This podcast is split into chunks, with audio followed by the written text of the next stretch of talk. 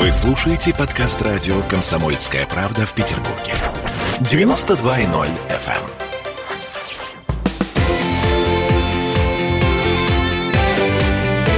Картина недели. Привет, это радио «Комсомольская правда» в Петербурге. Я Дмитрий Делинский. Я Ольга Маркина. Ректор Гуманитарного университета профсоюзов Александр Записоцкий вместе с нами. Александр Сергеевич, здравствуйте. Здравствуйте. Начинаем подводить некоторые информационные итоги уходящей недели. Главные события, ну, по крайней мере, если судить по Яндекс новостям, по всевозможным лентам, э, Госдума приняла закон о президентских сроках. Э, теперь Путин и Медведев, они получили полное право избираться на два новых срока во главе нашего государства. Э, так. То есть обнуление легитимизировали. Так, и что? Нормально ли это? Мы, в общем-то, в нетерпении ждем 24 года и... Э...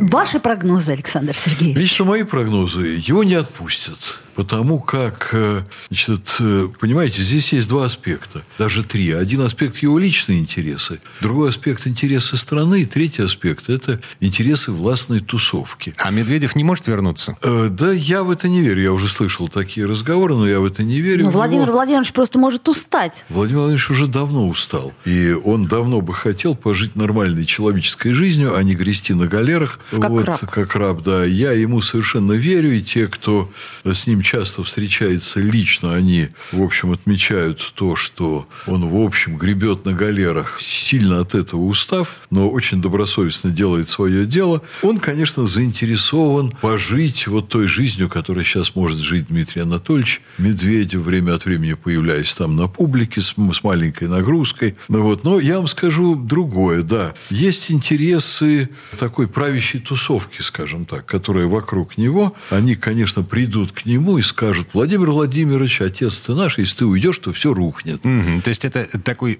сдерживающий, э, да. балансирующий... А там на самом деле есть удивительная вещь.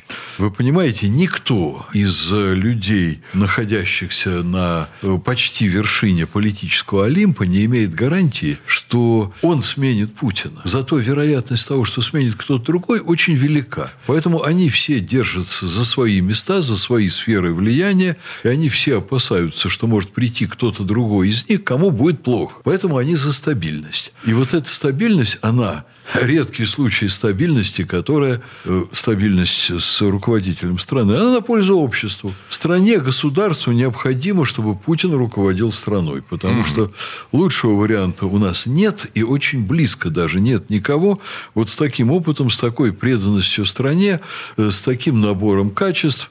И я вам скажу, что я ведь с Путиным встречался лично и не один раз, и видел его в публичной обстановке не один Слушайте, раз. Слушайте, Александр Сергеевич, на этой неделе Путин не только э, обнулился, ну так вот с точки зрения закона, он еще сделал прививку от коронавируса. Ну, по а, крайней мере, об этом говорят. Да. Почему? А вы сомневаетесь? Э, никто не видел, как он этого делал. А, кстати, почему? Как вы думаете? А вы знаете что? Мне совершенно не хочется фантазировать на эту тему. Я знаю, что после его вот того самого похода в клинику год назад, больницу, где вот лежали первые в стране больные с ковидом, в Кремле было что-то вроде скандала. И там люди бились в больших эмоциях, так сказать, разговаривали с Путиным, видимо, так, как с ним никогда не разговаривали, потому что врач, с которым он находился какое-то время без э, одежды этой специальной, он буквально через 2-3 дня после приезда Путина, он э, сам заболел коронавирусом. И люди сидели в ужасе, вот будет коронавирус у Путина или не будет у него коронавируса. Ну, он Трамп переболел и ничего. Ну, Трампа ничего, а сколько людей погибло в результате.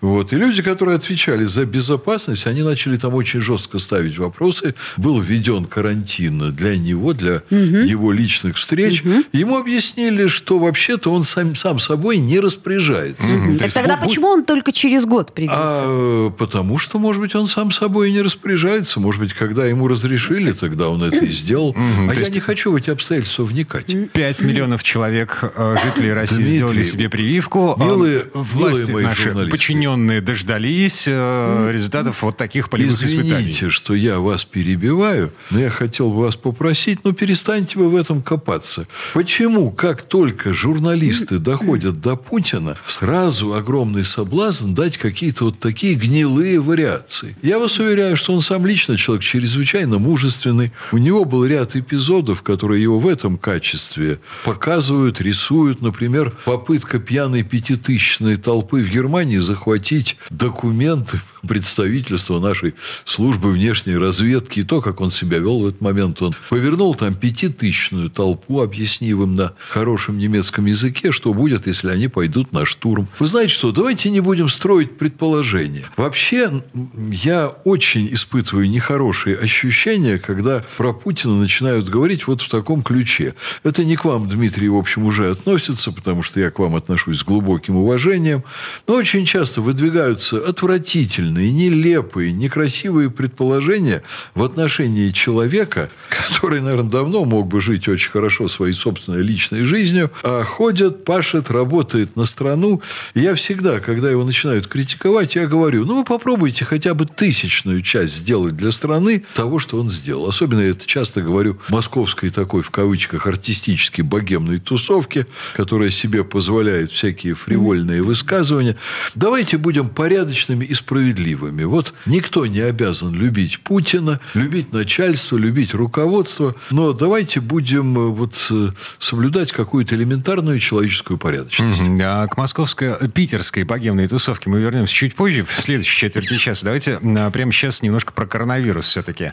Значит, э, смотрите, премьер Мишустин заявил, что стабилизировалась ситуация с коронавирусом в нашей стране. Спикер Совета Федерации Валентин Матвиенко заявил, что большая часть ограничений, введенных из-за коронавируса, будет снята в нашей стране, но к осени ближе. Зампред Комитета по здравоохранению Петербурга Андрей Сарана заявил, что третья волна коронавируса в Петербурге может начаться уже в конце апреля. Не исключен такой вариант развития событий. А, Александр Сергеевич, вы вернули студентов в свой вуз. Да, мы вернули студентов, мы соблюдаем все меры, которые положено соблюдать. Вот студенты, вы знаете, я каждый год, вот в районе 1 сентября, я видел счастливых студентов, вернувшихся в каникул, с каникул, но никогда я не видел таких радостных студентов вот после этой дистанционки. Вы понимаете? Соскучились по социализации. Для них приход в университет – праздник. Но в этом году особенный праздник. Они с колоссальным удовольствием записались. У нас вот первый курс где-то около тысячи человек. 70% записались в разные кружки, студии, любительские объединения. Примерно столько же записались в спортивные секции. Они хотят жить. Они хотят жить активной публичной жизнью. А они это, хотят это, это общаться. сейчас разрешено? Э, Вы знаете, при соблюдении норм, да. Но когда они выходят на спортивную тренировку, там даже маску можно снимать, и там нет единоборства, нет вот такого плотного контакта. Они соблюдают дистанцию санитарную. За этим мы следим очень внимательно. И мы проверяем количество мест в аудиториях, когда там ставим в расписание группы. Как правило, мы ведь имеем много лекционных аудиторий, которые Делите студентов на несколько неравномерно групп, да? загружены. Ну, вы знаете, если вы сажаете там группу в 32 человека в аудиторию, где 200, их можно посадить с нормальной дистанцией социальной. А вот там, где 200 и приходят 200, мы уже делаем так, что они приходят по очереди, мы их сажаем там в шахматном порядке. Другие вот эту часть смотрят по дистанционке, потом они меняются. Меняются. Да.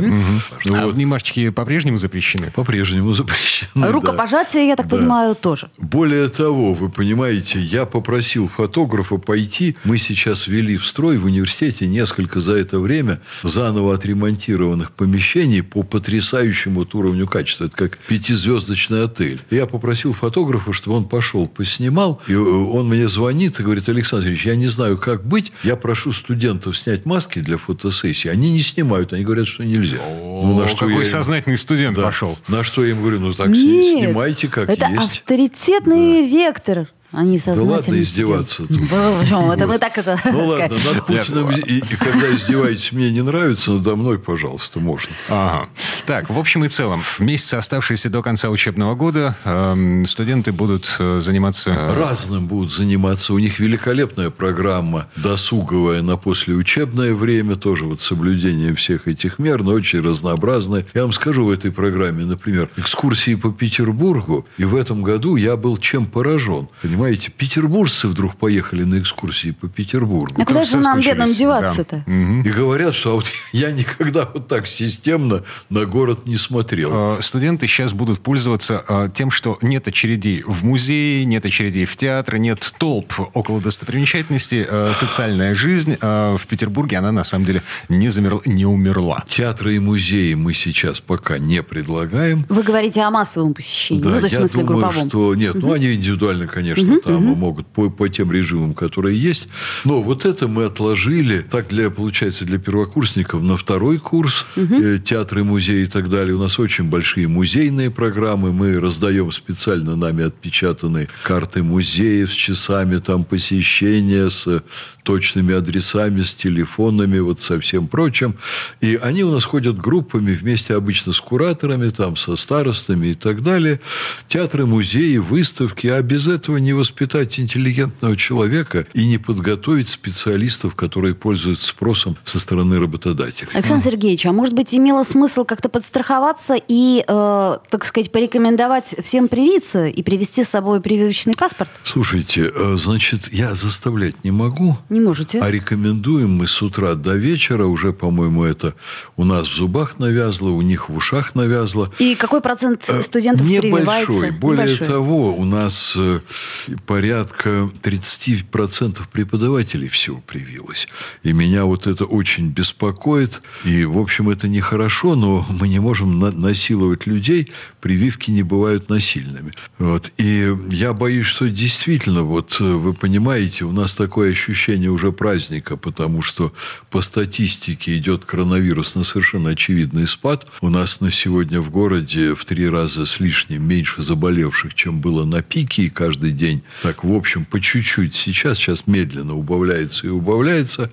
Но а нет гарантии, что не будет третьего тура этого счастья. Вот я лично привился, как только вот первое... Как только Владимир Владимирович Нет, привился, как, как только появилась первая возможность. У меня это было раньше, чем Владимир Владимировичу разрешили.